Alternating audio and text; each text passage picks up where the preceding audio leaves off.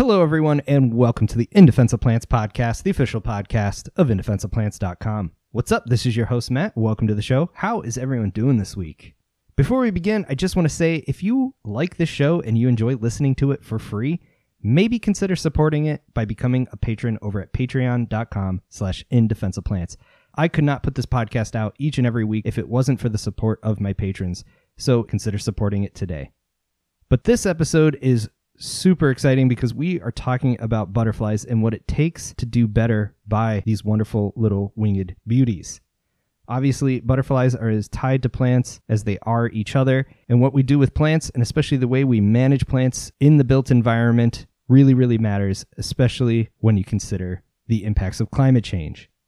Joining us to talk about this is entomologist Dr. Katie Prudic, who engages a lot of community scientists in the process of researching all of the wonderful questions she comes up with. I don't want to take any time away from what she has to say, so let's just jump right into it. Without further ado, here's my conversation with Dr. Katie Prudic. I hope you enjoy.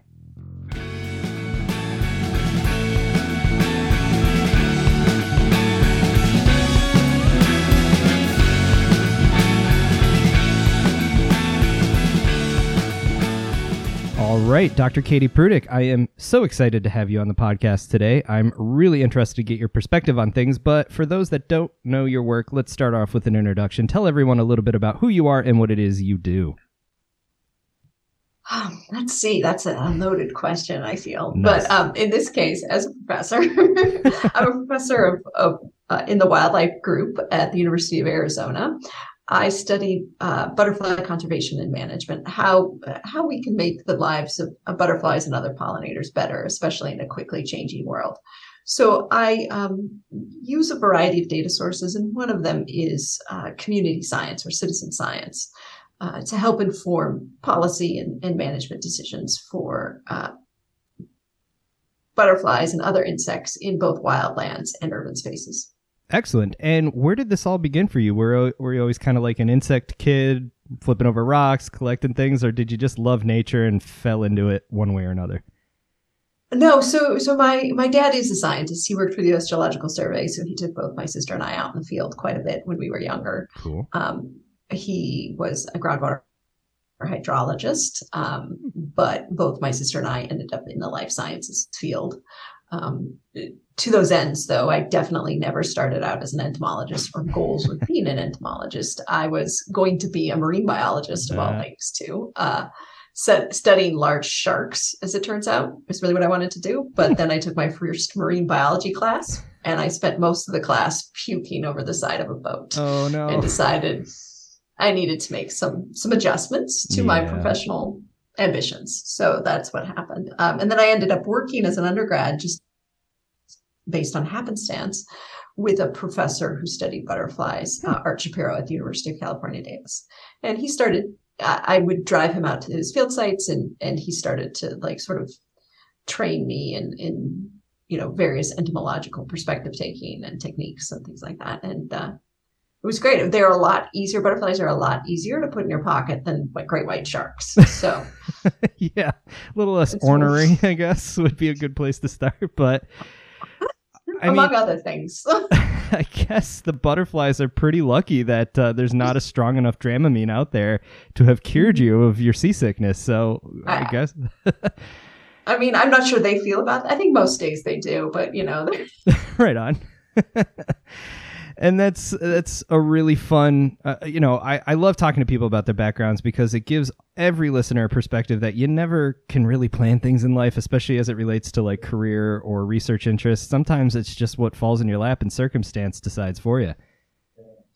absolutely, this is something that you know we talk a lot about with my students and in classes and things like that. Um, is that yeah, like I, I know very few people who who are actually doing what they planned on doing, and usually those people are very early on, like their first job, Hmm. right? They're like, oh, I plan to get this job, but, but then like life happens, and you're just sort of always.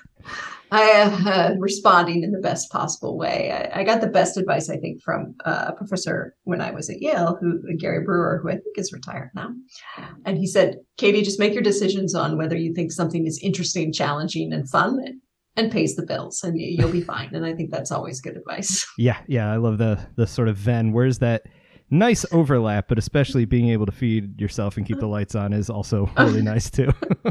yeah, yeah, it's always a good thing to optimize. right on, right on.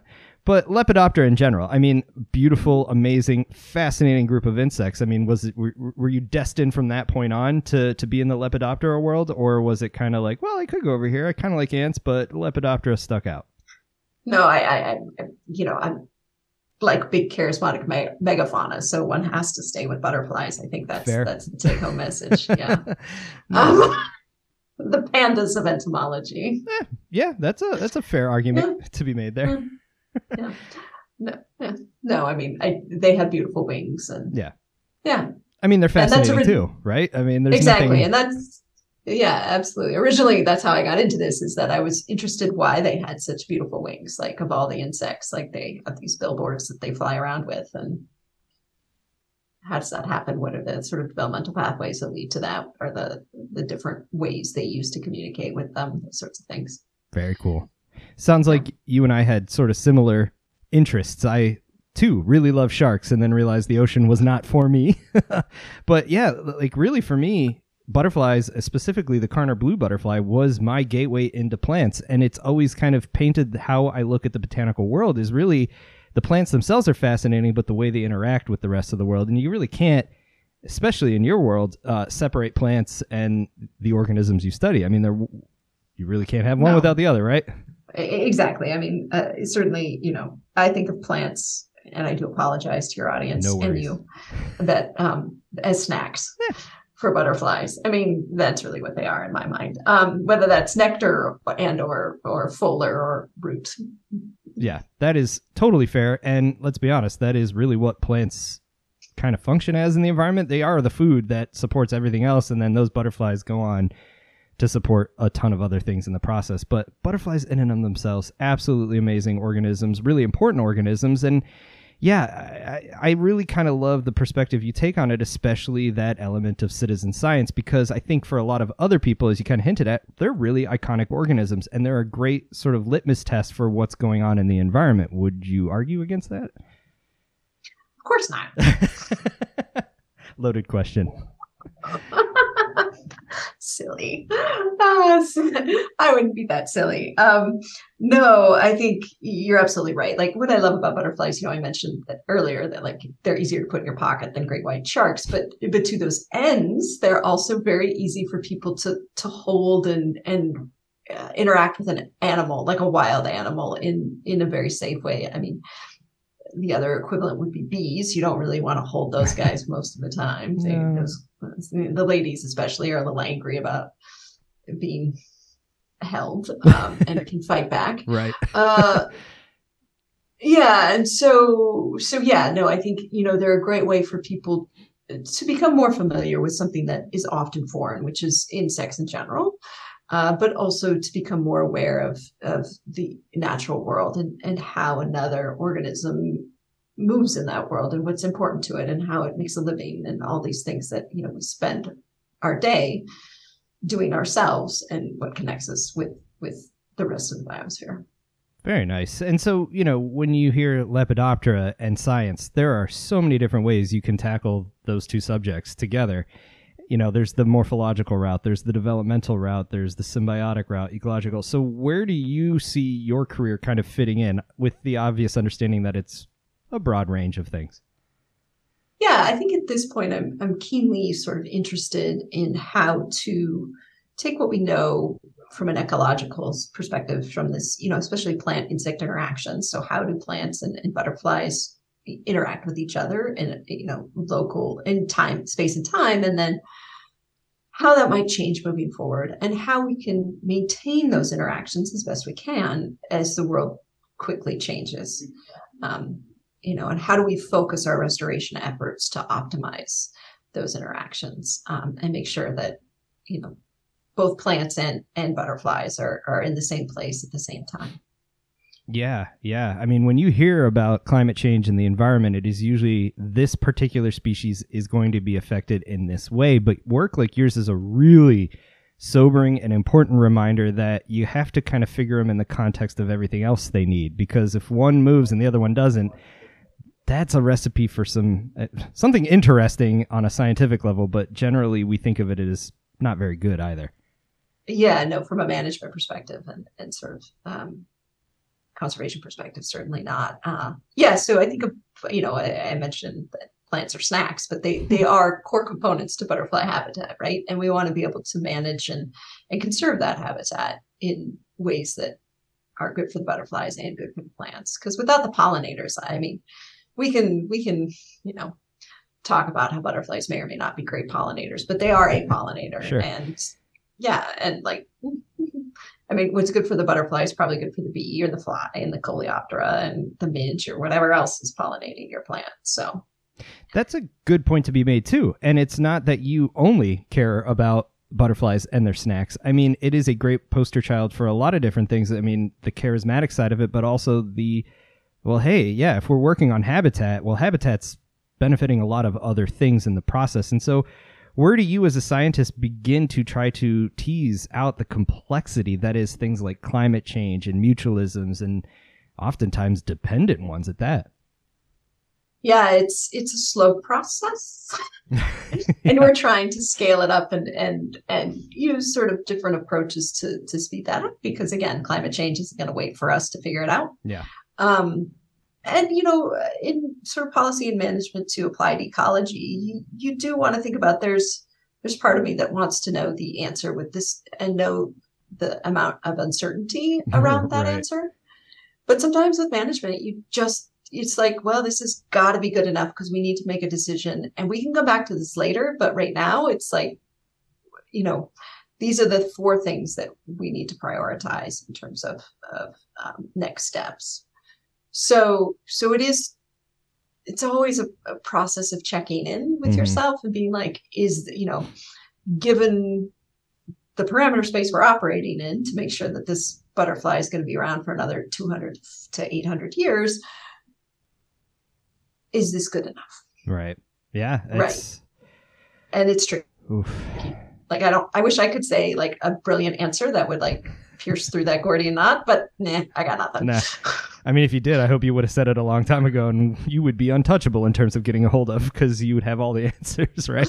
i'd be like yeah we're going to vegas yeah, like, dude, I don't have time to talk to you, silly boy. But no, and and yeah, it's it's difficult, and you know, even just saying it as climate change, as if it's only the temperature and precipitation levels that matter, and, and you know, you look at your work, a lot of stuff has been done in urban centers, and and with climate change comes infrastructure and how the landscape has changed on top of everything else we're doing to it, you know. And I think historically, ecology has shied away from cities as these novel places where not much biology happens. But I think it's, at least I see a shift in our perspective on urbanized areas, and not so much, oh my gosh, they're actually okay. It's it's we can do this better, and we can do this in a way that benefits a lot of species that we generally think of as only living in those rural, pristine, quote unquote areas. Yeah, I would totally agree with that. And I think there's another added benefit that it probably doesn't get as much promotion as it should, which is that making urban habitats better for butterflies, birds, plants, amphibians, whom, whomever, actually also usually makes it better for humans. Yeah. Like, It- you know, you have less pollution. right. air pollution, less water pollution, uh, greener spaces, which help with mental health regulation. Like, seems like a good idea, right? Yeah. Um, and it's one way we can we can start to do that. I've been working with a landscape architect lately uh, here at the University of Arizona, Mackenzie Waller, who you might have to have on your podcast sometime. Yeah. she's super fun. Sounds awesome. Um, and just thinking about the built environment, like how do landscape architects, how do architects and design, you know, how do they think about it? What are they, what are they optimizing? What are they hmm. trying to, you know, draw the human eye to? And then, and then, you know, to those ends, how do they then draw the insect eye to the same thing, right? And make it a hospitable place and a beautiful place for for other animals and plants. Totally. I love it. Again, those Venn diagram overlaps are where the most interesting things are happening today because say they're looking for a specific color or texture just on the landscaping side of things, then you go, "Oh, well, hey, here's a nice color and texture that also happens to be native, also happens to support X, Y, and Z." and then it goes from there. You know, we can find Right. these overlaps, and you don't necessarily have to be the specialist in everything to make those recommendations, and let alone the changes that can come out of them. Absolutely. So, and again, it's it seems to be benefiting all parties. So it's it's making more habitat for native species, whether that's a plant or an animal. It's making humans healthier and happier. So Right. hashtag winning. nice. And so when it comes to the types of species you go after, I mean, are you looking at Lepidoptera that are generally specialists on a food source, at least in their caterpillar phase, or are you kind of whatever fits the kinds of questions you're trying to ask? I mean, where do you start to look at the species you in particular are interested in? Yeah, so it kind of depends what what the scope of the research is, and and I have kind of different flavors on that that your audience may be excited about. Some of them have to do with the Endangered Species Act. Okay. So that's working with U.S. Fish and Wildlife. Um, they've got you know so many species they're trying to evaluate whether they need to be listed as endangered or threatened. Um, those species tend to be more specialized, at least in the past. Uh, be, as a result, becoming uh, and specialization is related to rareness or, Mm. or a decrease in abundance sometimes.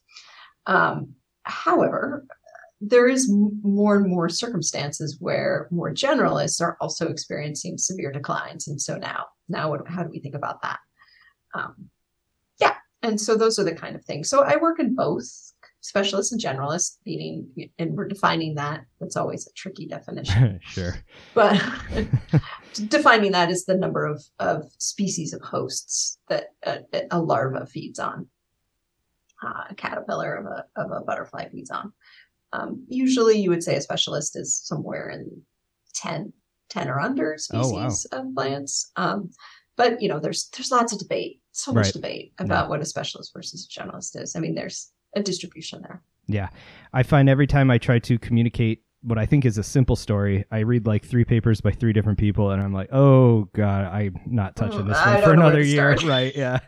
I need a lit review stat kind of thing. And it, it's tough because, you know, the outside of this, especially for someone like yourself that wants to do citizen science, get people involved, is those nuances can be kind of difficult because where do you generalize? Where do you kind of make these things that can, you know, hopefully in, affect policy or just management styles. I mean, that's got to be a weird and sometimes frustrating, but also sadistically exciting place to kind of be working in a lot of the time.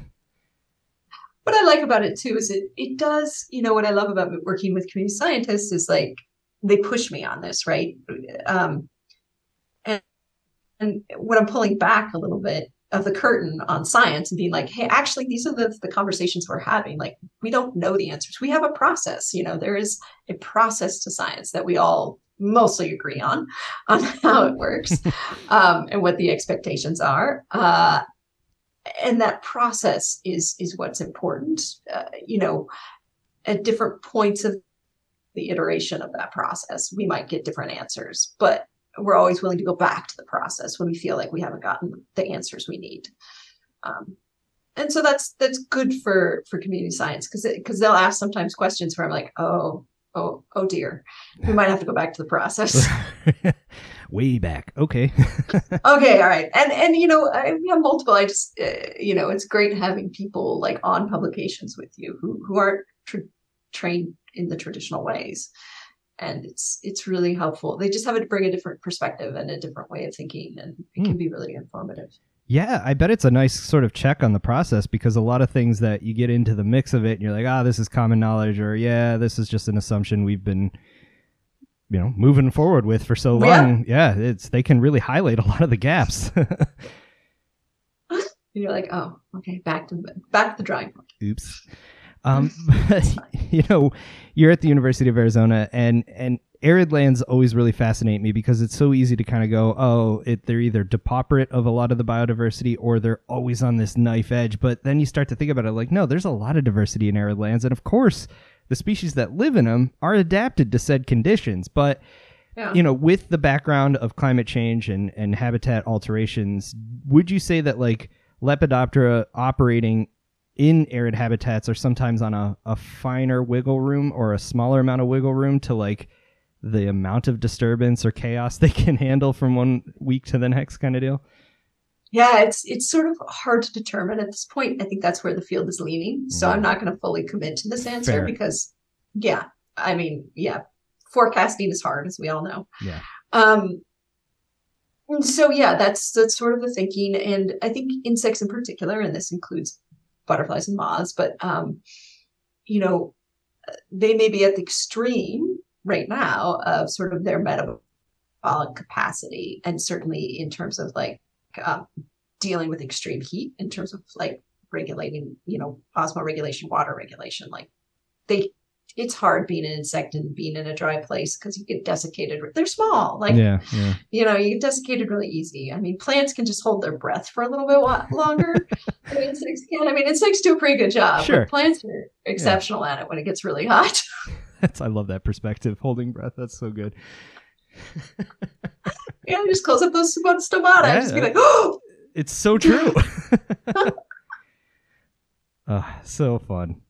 See again, these perspective changes are they're refreshing because it gives me some new ammunition and moving different areas of conversation. you're like, I'm going to remember that. Yeah, I will. I will. interview." I will quote you, but I will remember it. okay, perfect, perfect. yeah, again, another area where I think sweeping generalizations are tough, but you know, in the media today, it's insect decline, and I'm so happy to see that getting attention. Obviously, it kind of comes down to insects that impact our lives a little bit more. Everything's being affected, but obviously, we care about what affects us. But are Lepidoptera part of this? I mean, is it something that like on the same level as the Hymenoptera, all the bees and stuff that everyone wants to care about? Is it across the board? Uh, Are they victims of the same kind of decline we're seeing in other clades of insects? I think broadly speaking, yes. Um, you're going to have little uh, bright spots in that based on location um, or clade. So certain insects, certain butterflies or moths might be a little bit more robust to these changes, and you know, based on evolutionary circumstance. But um, in general, yes. I will say that I think butterflies are better. We have better data associated with them than moths. Okay. And moths are just more diverse. They're like little zombies who only come out at night. You have to be a vampire to want to study them. Shout out to all my bat and uh, salamander friends too. Fellow vampire Yeah. zombies. yeah, yeah, no, exactly. I mean, you- there it's, it's types of stuff that happens. Like Yeah. people, yeah. mhm. Um, no, the the moth and butterfly people kind of tease each other a lot because we good. have very different sort of ways of collecting. Sure, I can only imagine how different that can be sometimes. so yeah, so I would say in general, yes, that you're seeing declines writ large in, in butterfly abundance um, across species. We haven't, I don't think, gotten into a really. Um, I don't think we're kissing extinction in a lot of species Sure. yet. That if the trajectory starts continues, then that is a possibility. I mean, broadly speaking, insects have done pretty well during mass extinctions Hmm. uh, writ large. Yeah. Um, that doesn't mean that they, but they have a lot of species, so that doesn't that a lot of things don't go extinct. Also, I think more importantly is that they insects themselves are snacks for a lot of other things. Um, I often refer to ca- caterpillars as hot dogs with legs, Mm, delicious. Or eggs with legs if I'm feeling Ooh. I think some listeners might eat a caterpillar before they eat a hot dog, knowing what's in a hot dog, or not knowing what's in a hot dog. But I like that analogy. yeah, and so you know they're feeding a lot of birds, a lot of mammals, a lot of herbs, Right. um, and amphibians, and so you know if they start to to decline in abundance, insects decline in abundance, then you're you know those those animals that have to eat a whole pile of them are also going to eat, decline in abundance. So think that's a bigger concern in a lot of ways for me. Sure, sure. I mean, it's the same reason I do what I do. Is like these things lower on the food chain really do set the foundation of so much energy transfer in the system that we'd be really smart to pay more attention to them. Yeah, yeah, and try to make the the the make sure they're sort of accommodated in management plans and right. moving forward. And so, what excited me most to talk to you today about is this consideration of them and thinking about them in terms of management and, and oases. And, you know, one of the big things that kind of hit me in recent years is, you like I said before, you think of urban centers, or historically we've thought, myself being part of that, as sort of that's the dead zone and the the rural areas are great but anymore today the size of industrial agricultural plantations and spraying like sometimes the rural areas are even worse if not on par uh, in, in sort of their dead zone. And so when we think about butterflies in the system and what we can do it really excites me to think of like the garden or the built environment doing better than it has before or having a hand in it because so much of stewardship comes from being involved in this sort of stuff and that's where people can make a huge impact. So let's let's dive into a little bit more of that in terms of your research. Yeah sure. So i think you're you're referring probably most recently to the um, did a publication that showed that botanic gardens can be yeah. local hotspots for for butterfly biodiversity uh, at least in across several cities in the in the desert southwest of the United States. Um, and that was sort of exciting because we we think of botanical gardens as being great places for you know people to learn more about plants and right. and you know maybe learn more about the native plants that that uh, you know characterize their particular city or or region. Um, but you know there's growing sort of recognition among the wildlife community that botanical gardens actually are also great places for lots of animals to hang out in because uh, there there's lots of great plants and you know there there's lots of water resources right. uh, especially yeah and so so you know birds lizards small mammals um, and insects. Uh, you know i think you know certainly my thinking has changed too in regards to oh yeah insects are really small. Um, they can they don't they don't need a lot of you know but yes of course like insect diversity um, in a lot of wild areas is is incredible um, especially as you change in elevation and things like that. But urban centers especially when water usage is high could also be great habitats um, with with for insects and and then the things that eat insects. Yeah i can imagine too especially in in an urban area in a drier or hotter area those oases might become a little bit more impactful yeah. in the big picture. Yeah i mean i can certainly speak to tucson which used to have you know running water running in town. Yeah. But doesn't anymore because of, of land use change and water usage change. And so so now those you know the botanic gardens and and other places that have more water inputs are becoming places that that insects aggregate to and birds too. Like, yeah. And, yeah, things that fly probably have a little bit easier time finding them. And so, in terms of how you start to tease this apart, even to look for an effect, let alone interpret it, I mean, is it as you go out into the city, look in areas that don't qualify as botanical gardens, which is most of them, and then go to botanical gardens and kind of compare the list? I mean, that sounds so much fun. it was super fun and i didn't actually do it but this was community scientists who reported what they were seeing Yay. in different quadrants around the city. Um, it turns out lots of people report insects in their garden, hmm. butterflies in this case. Uh, yeah, and there's lots of schools doing work with with this. You know, like um, different web platforms like iNaturalist or the one I run, e or co-run eButterfly. So yeah, there's lots of different ways that people are sort of engaging with the natural world and then talking about it or reporting it. Yeah, then that data can be, you know, we did some fancy things. Um, semi fancy things to make sure that like you know controlling for the size of botanical gardens if you plop that size of of of land and, in city like how many butterfly species would you expect to see right. and then does the botanical garden differ from what you see on average in that multiple distributions of those like little plots of lands the hmm. size of botanical so we made a distribution that way and then compared where the botanical garden fell on that distribution Really fun. Yeah, and I love this community aspect again, especially when you're leveraging people that are just kind of doing it anyway, let alone having to send out the call for specific types of volunteers. And my curiosity and as a scientist goes to like how good is that data to work with? Is it a lot of work to get it into usable shape? But then I start to think like, well, the people that are doing this stuff, that are paying attention and taking the extra time out of their life to report these things,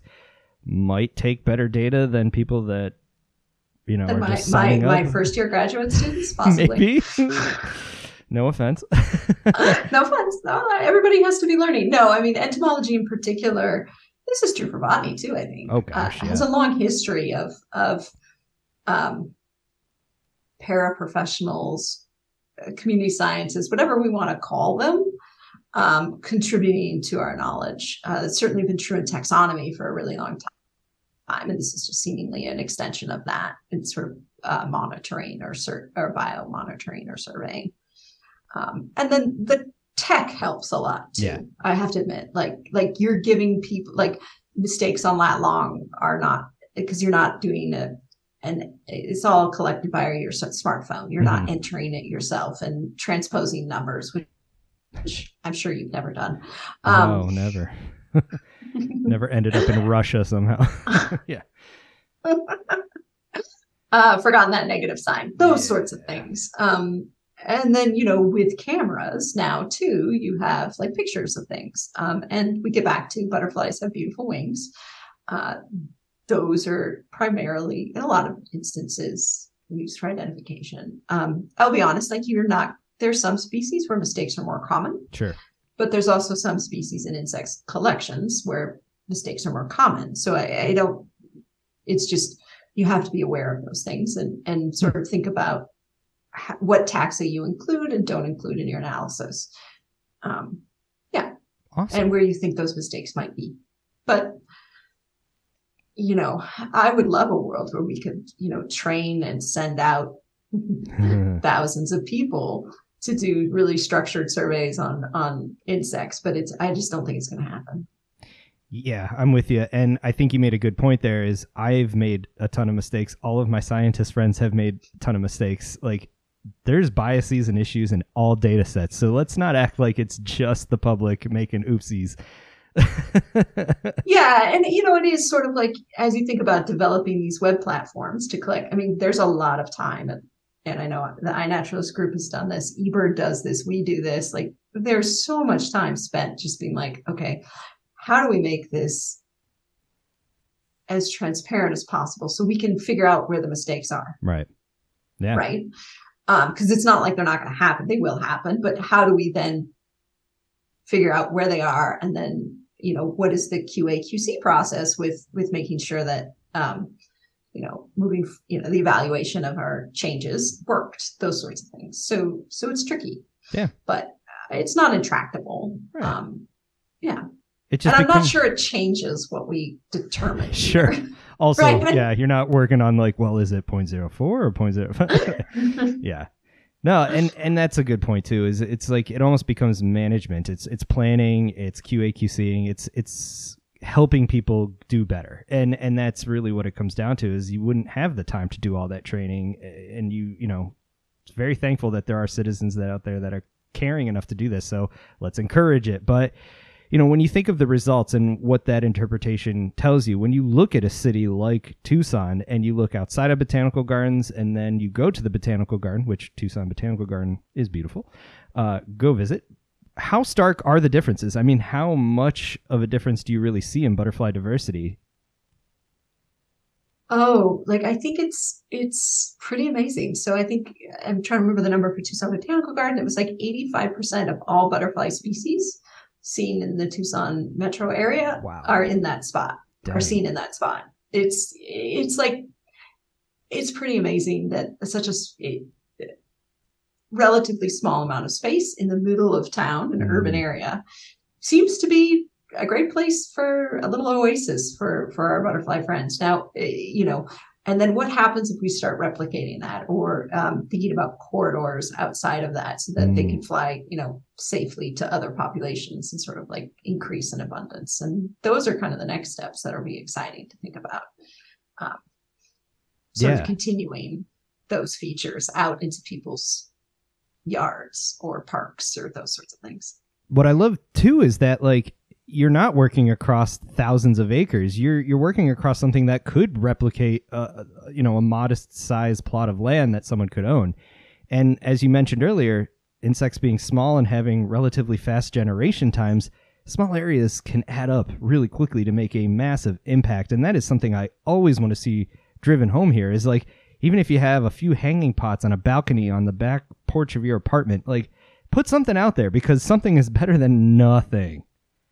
Absolutely. And, you know, again, it comes back to like your health will also get better too, right? Right. So there's really no reason not to, uh, for lots of reasons. And and you know what I try to encourage too is like, you know, what I love about this way of doing is like you can just start doing creating community around plant cutting. So I always encourage people like, hey, this whatever Opuntia, a cactus is is really popular with the bees. Uh, we have a Hawaiian punch variety, which is this Hmm. great red flower, which is fabulous. And so then you you whack off a pad and you give it out to your friends, and then not only are they excited, they got a free plant that they can put in their garden, but then you know the local bees are kind of like hopscotching down the block to to some new habitat and have some new snacks out there. Right, right. That's so cool too. Yeah, the the sharing of plants because, I mean, talk about getting people hyped, uh, especially if it's free or very cheap, which they usually are. Um, but you know, just this little bit goes a long way. Sort of mentality can get someone excited about really any aspect of this process. If it's you know, if Lepidoptera aren't your thing, well, hey, maybe that prickly pear will be. Yeah, exactly. Or those little thrips that are in the No, not the thrips. No, they they have a place too. I always remind They people too. I think they pollinate cycads. They're not all bad. Was I reading? I think I was reading about thrips maybe partly pollinating cacao too. Do a what? That's new. Yeah, I know. I should look that paper up. But yeah, I remember that for a plant insight class where I was like, oh boy. New for me, I should say. That might not be new data Yeah, no, no, no, I have no idea. it's Like news that, to that, me. that ca- ca- cacao is Yeah. not fine, but I'll try to pull that up and send that to you. That's my default whenever like my grandmother says something. What's what's this function? What's it's good for? It's not good for any. I'm like, eh, it's probably a pollinator or something. we don't know. You'll never know. I mean, yeah, pollination's hard to study. It's just, yeah, yeah, yeah. I mean, a lot of this stuff can be too, though. It, it's a, it's ephemeral. It, you know, the lepidoptera can fly, so what's there one day isn't the next, and and that's the other exciting part too. Is I've seen it myself. The small little pieces that you do in suburbia or, or an urban area almost are these beacons. I mean, the oasis sort of men, uh, metaphor there is is really true. It will draw things in from a wide area, especially if there's not much else going on. So you may see things you've never seen before, and then it's a matter of like, I wonder if I'll get to see that again. That excitement kind of builds over time. absolutely. And it's sort of like a naturalized Pokemon Go, right? Um, Yeah, exactly. But like, will I, will I, will I see this one again today? Yeah, yeah. um, yeah. That, that um, Twitcher culture, I believe, is what it's called. Yeah. UK.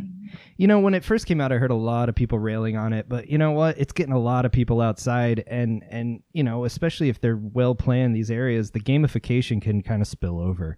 And I think that lends to a lot of where the iNat success becomes eBird success. Is like Eventually some a, a few of them, maybe not all of them, will realize, oh, I can do this with birds. I can do this with butterflies. Like, so talk to us more about this e butterfly because that one that one was fairly new until I started looking at your research. Yeah, no, this is a collaborative effort. Um, it was started by Max Larrivée up at the Space for Life in Montreal, and I've just been sort of involved as a co-creator at different points. And what it is, is it's much, very much like for folks out there who eBird, it's a checklist-based system that is really targeted uh, people who who love to go out and look at all the butterflies in particular location and list them. Right. Yeah. Um, and so, and then, you know, that data as a checklist data can be used for, for, for more things from an ecological perspective, from a science perspective, Hmm. than a data like you would get from iNat, um, which is, um, incidental observations is sort of the way I think about them. They're not connected. So, so if I go on iNat and I see three different things, I they're not connected together in a in a checklist. Okay. Um, so important to have it as a checklist format is you have presence pseudo absences instead of presence only data like you would have for incidental observations. So your iNaturalist data is is presence only. You don't know if something's not there. You just know if something isn't there. Hmm. Um, while with checklist data, you know what's there and what's not there. It's in the weeds, but it means Sure. that mathematically you can do different things with the data um, and have a little bit more flexibility to think about different analyses Yeah. um, which is is useful for for you know the, the broader more questions is always good because it turns out that you know scientists are really good at asking more questions. yeah, that's kind of the thing. But I'm happy you went into the weeds because this is important stuff to know. And I, I'm I'm guessing the little bit of dabbling I've done on the wildlife side of things is that it's it's much harder to say something isn't there. It's like you said that pseudo absence. Whereas plants, if you don't see it growing there, and you're there at the right time of year, then it, it's probably not there unless it's one of those weird, super dormant for years kinds of things. So I can imagine this really affects how, or at least the scope of inference you can make mathematically, as you hinted at, uh, moving forward and in looking at things from a wildlife perspective. Yeah, there's there's a lot of time and energy spent on this in, in wildlife land because turns out animals are not not as cooperative as plants are. they're just a little bit more flighty about lots yeah, of things. Um, yeah. And especially when they're small animals or, mm. you know, or spend half of their life as a caterpillar or egg and only, yeah. So, so it is, it is important. Um, it's again, probably an evol- a really quickly evolving part of what we do. Um, cause we've never had this much data, mm. um, before. And there's a lot of things that you know we'd love to have structured surveys where every community scientist ran out there and did exactly the same thing and was exactly the same at their identification capacity and comparing across locations would be a lot easier but sure. that's not the world we live in and yeah. and yeah and so we're just trying to you know figure it out given the the this the sort of parameter space we're in yeah but I mean, look at you. You're a scientist, you're a working academic, you have a publication record that is impressive and, and worthy of writing home about. It obviously works to go the citizen science route. It is obviously working to find people that aren't necessarily these cloned, perfectly trained scientists to get these kinds of answers. And the cool thing is, is the impact and, and the input is so much more meaningful because a lot of other people outside of the academic world have had a hand in it. Yeah, no, I, I mean, like, you know, I grew up in a small rural community where it was like everyone was sort of pulled into all sorts of activities because you needed bodies, right? And right. It, I feel like the scope of climate change is so large that we need all the bodies we can get to help think about this and mm. help move this this forward. Um, and community science is a great way to do that. And I, I have to like I've learned so much from my community scientists and our interactions, and and I'm so appreciative of you know what they bring to the table and like how they push me to think in new and different ways um yeah so it's i find it very rewarding also hmm. professionally like eh, and i really enjoy you know kind of closing the gaps there's part of community scientists like we're really good at like you know building web platforms for community science to participate right. in maybe doing training materials it's like can you know we can do better with connecting about how we're using the data. I bet there's many people who do community science who don't know how that data is used and what it's mm. being applied to in sort of management and conservation. Um, and we can do better there. And then my most recent, the recent botanical garden we talked about involved two community scientists. And so, you know, they were there with the process of writing the publication, hmm. revising the publication, nice. like, you know, like seeing like all the sort of um, fine detail that goes into what we do, right? Yeah. Yeah, I can see it in your eyes. No one else can right now, but I can see it in your eyes. The fine details, all right. Reviewer number two. Yeah, minutia is the word I want to use. There you go. yeah, yeah, yeah, you've been there. It's, but you know, and and uh, you know, some of the community scientists really get into that, and then other ones are just like, I want to be out in the field and just collecting yeah. more bugs or photographing more bugs. Good. I get that. Yeah. Absolutely. Been there. Go forth, gather thy data. exactly. Exactly. Nice. If, if somebody would pay me to collect uh, to you know collect data all the time, I would do yeah. it. But it's, it's a lot more of the processing and the interpretation and then the application. Sure.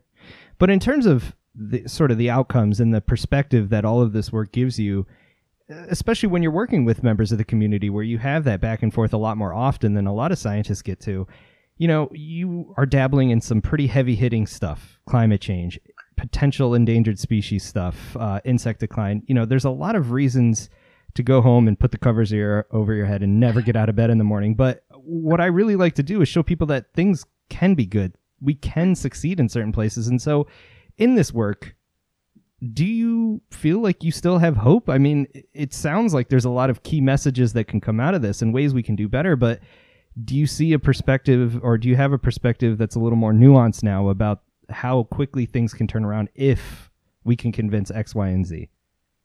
Yeah, I mean, definitely. I mean, certainly I, I have to get up every morning to feed the cats. That's something that's there you go. That's motivation number one. I mean, there's there's no hiding under the bed Nah. or the pillow, you know, crying alligator tears with them around. Um, uh, but no, I mean, like uh, you know, uh, we've seen big catastrophes on Earth before. We've seen them in the fossil record. We've seen them even more recently in in different locations, and you know, animals are resilient and resistant as are plants. Um, you know, it is a big, scary problem with big, scary consequences. However, you know, it's also very motivating um, to see when it works. And, and I'll give you an example of that. So, so um, there's U.S. Fish and Wildlife does a really good job of of you know implementing the Endangered Species Act, bringing lots of people to the table, uh, people who normally and interests who normally wouldn't collaborate with each other. Mm. Um, and I'm going to point to the monarch butterfly in particular right here, but you could go to the sage grouse um, is another example. Um, but like getting people who are passionate about making the world a better place, eh, who normally like you, you I sat next to Monsanto people and Mm. uh, transportation people and at, at these monarch meetings, and and everybody's willing to sort of move forward in that direction and make impactful changes in terms of how they manage and implement whatever they're doing to make the you know the lives of you know a crazy little butterfly who does migrate a long way i'll Yeah. give it that Yeah. um Yeah. uh, you know a better chance at, at at making the go of it and that's that's great that's really really um heartening to see and yeah and I, I think moving forward you're going to see you know it's not going to be easy for certainly but Sure. most of course of human history has not been easy i hate to bring it to people Yeah. In many ways, this is the easiest time we've ever had. i'm sure i mean i feel very Yeah. very blessed to be Yeah. right now instead of in the plague yeah. um yeah. Even with the plague we just had. I yeah, hear you. it's got nothing on smallpox or bubonic plague or yeah Yeah. so Well, and I think too, you know, you look at the nuances of ecology, the nuances of science in general, and you know, it's not a one size fits all story, and the the responses are not one size fits all strategies, and that's another important thing is you're sitting at the table with all these different people representing all of these different interests, but every interest can have its own role to play. It's not necessarily the same role. It may not get you, you know, the next person sitting by them excited, but we all kind of have to bite this off in our own special palatable way. Absolutely. And that, that goes for like, you know, everyday people who are like just even going back to like creating a better insect friendly space in your small little patio garden, right? Yeah. So it's like whatever you can do, try to do something. Um, and I think, you know, those do have impacts and it, you know, as a multiplicative effect of, of what's, you know, of impacting the, the species in, in question. Yeah. So yeah. And Yeah. that's really cool and it's it's great. And and we come back to insects actually do do pretty well. It's it's, you know, other parts of the biosphere I'm actually more worried about.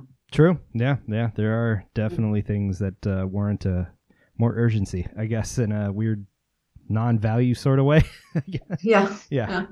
So so yeah, but um yeah, but it's great to see people's interest in insects Sure. lately. I've I've gotten more and more requests, random phone calls. I don't know, do you get random phone calls?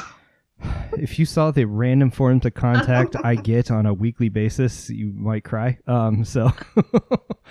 yeah, yeah, no, it's been it's been great. Everybody's enthusiasm uh, for wanting to learn more about insects, and That's good though. it was it's great. Uh, you know, historically we've been mostly about how to kill insects, Right. Right. um, Right. but now people are much more excited about how they can make you know their local environment a little bit better place for insects. Yeah, I, I think you know it's it's hard because everyone's like, "What's your metric for success? What's uh, I need a metric to measure this." I'm like, I'm just getting more emails about yeah how to do that or calls about how to do that rather than ew what does this kill it. You know, I think there's it's not always going to be tangible, but there are sort of like a there's that sense of a tide changing a little bit and every time i talk to a new student it's like oh you guys are going to be fine. I may not understand a word you're saying but i think you're going to be okay. Yeah yeah. I mean not that it won't be difficult and there'll Sure. be really cha- big challenges ahead that are going to create a lot of thoughtful collaborative efforts and money but Right. there you go. But there are worse places. Yeah i think i feel pretty optimistic that you know things things will sort out That's encouraging. And so, with that in mind, if people listening want to help out, get involved in your citizen science or really anyone's citizen science, especially as it relates to butterflies, first of all, where do they go to find out more about your research? And then, second of all, where do they go to look for good citizen science opportunities, especially as it relates to butterflies? Yeah, so there's a variety of places they can go depending on what they want to do. Um, I, I suggest if you want to learn more about what I, I do, just Google my name because it's it's kind of unique. Um, the last name in particular, uh, P R U D I C, uh, and you should be able to come to my website there. It, um, I'm in the middle of redoing it. Yes, talk about New Year's resolutions that I haven't Nice. quite done. Um, yeah, but there's there's lots of you'll get the gist just by Yeah, doing yeah. the Google search. Um, and then in terms of getting involved in citizen science, there's something called SciStarter, which has sort of an uh, assortment of community science programs that anybody can become engaged with. In terms of biodiversity science, uh, community science, uh, uh, you know, if you're just beginning, I tend to think send people to iNaturalist just because it's got a lot of really great features that um, integrate with your your smartphone if that's something you have. Um, it's really easy to do. It's sort of an easy onboarding process. Um, and it's a really fun community. They have like meetups or depending on where you are. And like um, a lot of botanical gardens use that community science just in terms of their nature walks and sort of like this added value to a nature walk or, or the zoos do it too. Um, so yeah, so it's, it's a good starting point. If you have a particular taxa you're in love with, um, birds come to mind, right? You know, the birders. Yeah. Uh, Passionate group. Passion group. Um, eBird is sort of the the the big community science program that has been so successful with that community and beyond. Um, and then if you're into to, but, to butterflies, we have eButterfly, like we talked about. Um, I believe there is a dragonfly. There is a Hmm. moth photography group. Wow. Um, you know, I think the best advice is sort of if you have a particular taxa, choose that taxon name, and then in your Google search, put community or citizen science with it, and you should be good to go. Perfect. Um, for plants, I'm a really big fa- fan of uh, Nature's Notebook with the National Phenology Network, uh, where you're looking at phenological or seasonal changes uh, when plants are flowering, when they're fruiting, because that has impact on on my world, of course, with insects, but but it's also a really sort of fun way. And you go back to a site over and over again, so you really get to kind of more intimately know that site and the the the sort of natural seasonal changes that happen there. Excellent. Yeah, I I think uh, listeners should stay tuned because someone from Nature's Notebook might be on this podcast in a couple of Awesome! weeks. hint, so hint. glad to hear that. Yeah. Thank you. By yeah, the way. no, no worries, no worries. um, but but yeah, I mean, it's just like you know, I, I think I get teased by the plant people occasionally because I will sometimes only do a top cut with um, specimens. I won't dig up the roots. I'm with you. I don't like killing them. It's like you got enough herbarium specimens. I'll just take a picture and maybe get you a top snatch, and we'll be good. but you know, Yeah. you know, a little little haircut among friends. But um, yeah. But so so you know, I know the botanical identification, and this is true with other insects beyond butterflies. It can be kind of tricky. But you got to start somewhere. And yeah, I think a lot of these AI fostered experiences can really get you over that learning curve a lot quicker than historically when you just had, you know, very, very tedious descriptions. Yeah, no, and I, I wanted to. I mean, a and iNaturalist has a pretty good um, uh, machine learning yeah, enabled it's impressive. identification feature. Um, eBird has uh, Merl, uh, their Merlin app. Is that the one that just like the song ID? Sounds Like- right. Yeah, you can Like do Shazam for which bird songs. who'd have thought we'd get there, but we're here. For here, and it does a pretty good job. Excellent. So, so yeah, that, those are all fun ways to help you learn. And then, of course, you know, coupling that with a field guide, I still think books are important, and just being able to flip back and forth and things like that. It's just a little bit easier of an interface than Yeah. than scrolling through things. Well, books books don't have batteries that die unless you're doing it on a Kindle, of course. But you know, I'm old school like that. Yeah. yeah. Well, Dr. Prudic, Um, this has been absolutely wonderful. Thank you so much for taking the time to talk with us, give us these recs, and, and thank you most importantly for the work that you're doing and getting the community involved in it. We really appreciate it. Oh, Matt, thanks for this interview. It's been a pleasure, and I'm so glad you guys are, are doing what you're doing. Thank you so much. Well, hang in there, stay healthy, and, and keep up the amazing work. Will do. Thank you. Cheers. Cheers. All right, fantastic stuff. And a message of hope, something we desperately need in the world of biodiversity. I thank Dr. Prudic for taking time out of her busy schedule to talk with us. And as always, you can find all of the relevant links for the things we talked about in the show notes over at indefenseofplants.com slash podcast. There's reason for hope. Just get out there and try to make a change. Even if it's a small change, even if that's on your porch or balcony, try it. Next time you think you want to send out a snarky tweet or a post that doesn't go anywhere and only serves to divide us, instead, plant a native plant or plant something, anything. Turn that energy into productivity, not anger. That's just my rant for now. So, rants aside, I do have a shout out to the latest producer on this podcast. A big thank you goes out to Emily, who signed up at the producer credit level over at Patreon. With the help of Emily and all of my other patrons, I can bring you this show each and every week for free. I literally could not be doing it without them. So, thank you, Emily. And of course, thank you to all of the patrons that have signed up to support this podcast to date. I couldn't be doing it without them. You can also support the show by picking up a copy of my book, some of our customizable merch, and stickers, and all of those links are found over at indefenseofplants.com slash podcast as well. But that is it for this week. I thank you all for listening. Make sure to hit that subscribe button and keep checking back in. But until next time, hang in there, stay healthy, and get outside if you can. This is your host, Matt, signing out. Adios, everyone.